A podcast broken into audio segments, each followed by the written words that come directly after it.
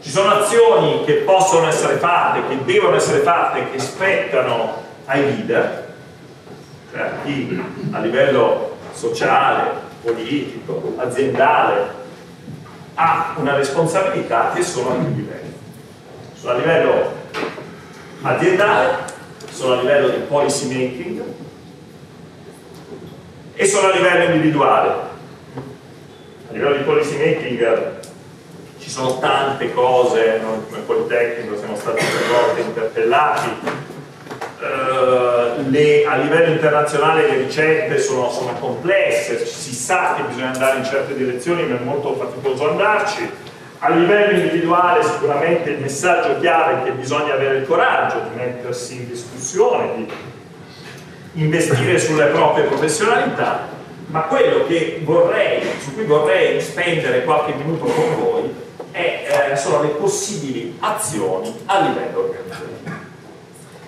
A chi spetta mm, andare a mettere in campo delle azioni a livello organizzativo? Beh, dal mio punto di vista chiunque abbia un ruolo manageriale. Ovviamente con particolare attenzione a chi si occupa di capitale umano. Noi ogni anno chiediamo quali sono le sfide più importanti per le aziende e questo è quello che ci hanno detto quest'anno 140 HR director delle grandi imprese italiane. E ci hanno detto che la vera sfida di questi anni, quella, quella definitoria del loro ruolo è sfida numero uno lo sviluppo di cultura e di competenze digitali. Sfida numero due il cambiamento dei modelli di organizzazione del lavoro allora è qui che dobbiamo in qualche modo concentrarci. Vi do un altro, ancora qualche numero, sono ingegnere, gli ingegneri sono fatti per dare numeri, eh, il 97% delle aziende, medio grandi, eh, dichiara di aver intrapreso un percorso di trasformazione digitale. Il 97% vuol dire tutto. Nonostante questo sono pochissime tra queste quelle che dichiarano di eh, aver avuto successo. Che cosa vuol dire? Quindi la consapevolezza è aumentata enormemente, ma l'efficacia non sembra seguire. Allora eh, siamo andati a cercare di capire qual è il motivo, qual è il motivo per cui eh, i progetti di trasformazione digitale falliscono. Il motivo principale non soltanto. Le persone non sono a bordo le persone sono passive, accettano il cambiamento passivamente, ma non ci si, dire, non, non si mettono in gioco. Qui c'è un grande cambiamento, quello che era la prima digitalizzazione richiedeva tutto sommato una, eh, alle persone un'adesione, che era un'adesione moderata, cioè, dire, se io devo installare SAP, si può dire SAP?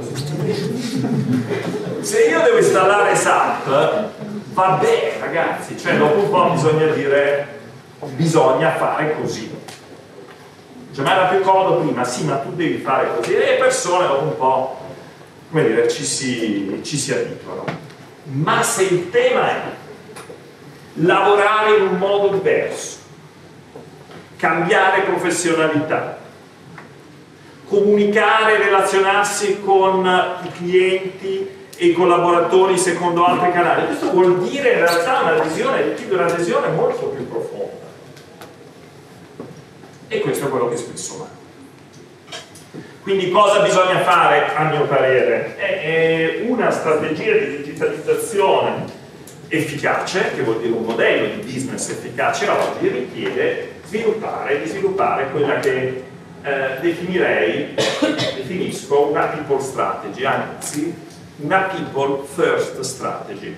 Cosa, cosa voglio dire? Voglio dire che se tu vuoi davvero avere successo, devi essere in grado di declinare la tua business strategy in una people strategy, cioè devi pensare prima all'impatto sulle persone. Cosa succede se non lo fai? Non è soltanto un problema che lascerà indietro molte persone, questo di per sé già dal punto di vista etico, di responsabilità sociale basterebbe, ma in realtà il problema ulteriore, il problema concreto, è che non potrai mai avere successo nella tua strategia di business, perché ti troverai a sviluppare un modello modello operativo per il quale non avrai le professionalità e sul mercato quelle professionalità non le troverai. Perché? Perché quelle professionalità che servono a te serviranno anche agli altri. Allora l'unica strada che oggi sembra avere una, una, una buona probabilità di successo è quella di pensare prima alle persone quindi di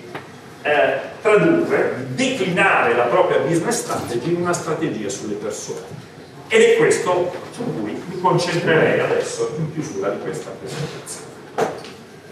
Quindi passi per una people strategy efficace. Il primo è evidente, è la strategia.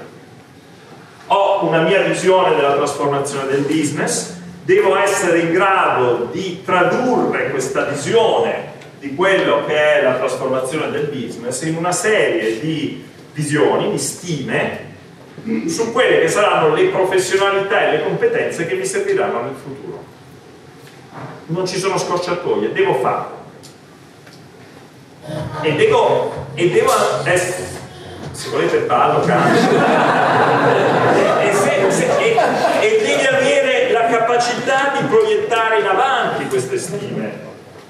Eh, secondo elemento, secondo elemento che vedremo è, beh, devi essere in grado di ripensare i tuoi processi di sviluppo del capitale umano, devi poi definire un, un, diverso employer branding, cioè devi chiederti ma qual è il valore, la proposizione di valore che io sono in grado di dare alle mie persone per attrarre i talenti e per mantenere quelli, quelli che ho? E devo pensare, noi lo chiamiamo smart working, eh, gli altri, questo che noi chiamiamo smart working l'hanno riletto in un modo un pochino più superficiale, devi pensare il rapporto, lo stile di leadership, il rapporto tra azienda e individuo, tra capo e collaboratore e infine devi creare all'interno dell'organizzazione una cultura dell'innovazione e della imprenditorialità. In un momento di cambiamento come questo ti servono all'interno dell'azienda degli imprenditori gente che si svegli con una passione, con un'ansia del cambiamento, di fare qualcosa di cui capisce profondamente il senso. Vi faccio qualche esempio, perché sennò rimane molto, rimane molto, molto eh, teorico. Cosa vuol dire fare una Digital Capability Assessment and Strategy? Beh, vuol dire partire dal piano industriale, definire competenze, professionalità e skill necessari e poi valutare ciò che hai dentro, no? per individuare anche su chi puoi puntare come, come digital check.